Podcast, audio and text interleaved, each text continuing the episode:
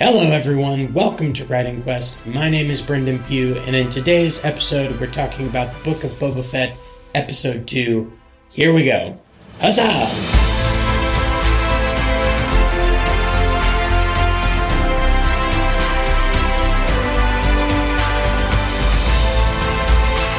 All right, so for me, episode two was a big change of pace for Book of Boba Fett. If you've watched my review for episode one, you can you know that I was very um say hesitant, I guess, maybe is a good word. I don't know. It underwhelmed me. I wasn't um I loved it because of who it is, but I wasn't like drawn into the story necessarily.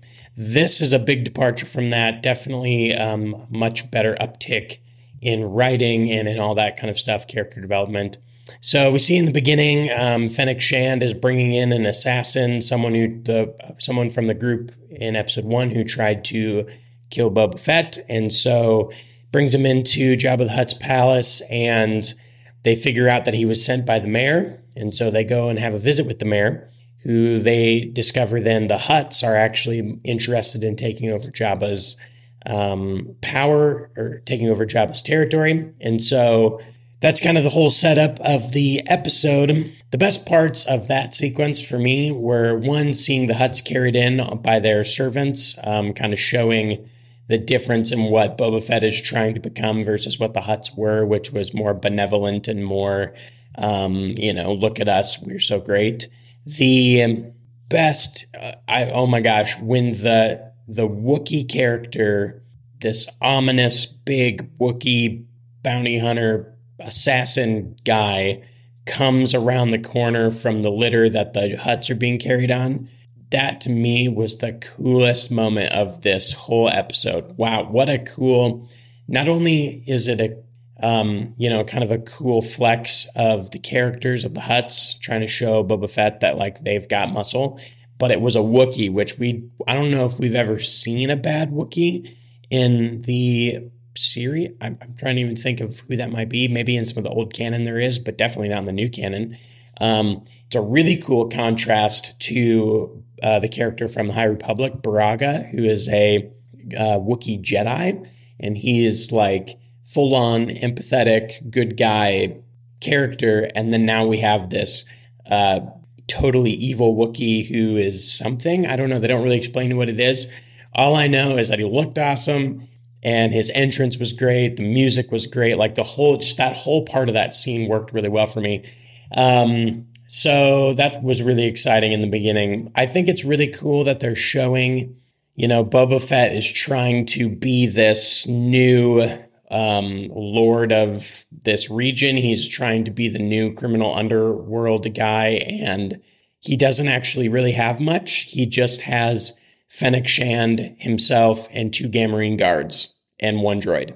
That's his whole army. So when he's standing up to the Hutts, and you know, we just saw him in Jabba's palace, but that's all he's got, and he's standing up to the Hutts like like nothing's gonna stop him.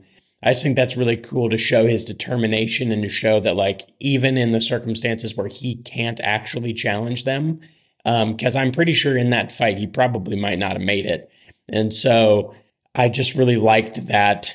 Um, they're showing that kind of he's he's kind of propped up. He's not really fully in control of the situation. He's just this propped up character who's trying to build something.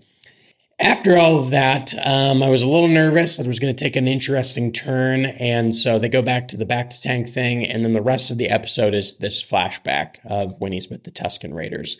Um, now, this gets at the problem I had with episode one that's getting a little better in episode two, but it's not quite there, which is this internal conflict of Boba Fett. So my guess is that they planned a lot of this whole sequence back when he first showed up in The Mandalorian. Um, they probably had to plan it so that they could kind of show where he came from. So they're really just showing what happened after he survived the Sarlacc. And for me, that was not enough to like, okay, that's great. This is how he survived. But why does that main, why does that make him do what he's doing now? Other than just he wants to be in control and have power. It's just not enough. It's not strong enough for me. So in this episode, we get a little more of that, a little bit more of that internal conflict of maybe why he's doing what he's doing. So you see him building this relationship with the Tuskens. They're teaching him how to fight. He's living with them. He's learning their ways. He's kind of becoming one of them. And then the crossroads of the episode kind of happens where this train comes through, which we later learn is run by the Pikes and they're running Spice. But this train comes through and kills a bunch of them, and he sees kind of this, you know, they're this strong, powerful group of people, but at the same time, they're also put down. They're also not fully in control of their territory and their lives. So he um, goes and has this great bar fight, which he totally just dominates. Um, obviously, the whole point of this was not to have the bar fight, but it was just to get the swoop bikes taken back. And so he, it's cool because he's earning their respect, earning the Tuskens' respect by kind of showing them how they can be better and how they can control their territory and really have their own sovereignty about them.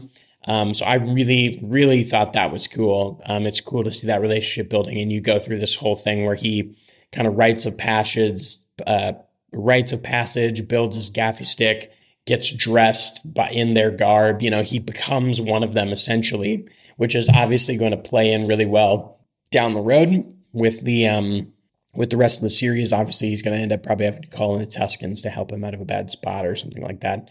So again, it started. It's better because it started showing some more of that internal conflict of why he's doing what he's doing, but it still didn't quite link it up. It's still not quite enough. So I'm counting these two episodes and maybe even the next one as kind of the setup. I really hope that by the end of this third episode next week, that they shore up this internal conflict thing so we really know why Boba Fett is going after what he's going after.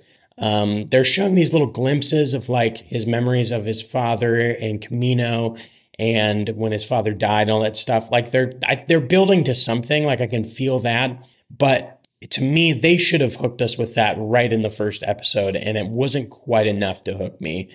Um, so I would say for this episode, definitely, definitely a much better improvement um, as far as the engagement for me, getting me hooked into it.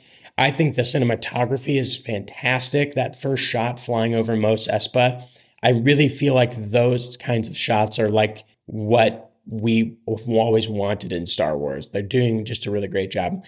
So the cinematography is great. The music, of course, is great. It's a little bit too close to Mandalorian for me. I kind of wish, I mean, I know it should be close in that it's a similar aesthetic, but I wish they would have departed just a little bit more to give Boba Fett more of its own flair because it definitely just feels like, you know, it is in The Mandalorian. So, anyways, ultimately, definitely a step in the right direction. I'm a big fan of the show. I think it's really great. Um, I'm I'm feeling very confident that they're moving in a good direction for the whole series, and so I just really my big thing is I hope that they reconcile this internal conflict thing um, in the next episode or two, because otherwise they're going to really start being like, okay, why? What's the point of all this? Why does he even care? Why did why doesn't he just go back to bounty hunting or why isn't Fennec Shand doing this? Like why you know, we just don't know why anyone, we don't know why it matters to the characters yet.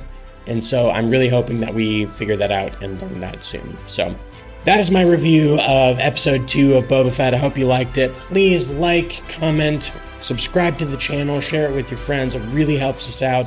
And we will see you next time on Writing Quest. Huzzah!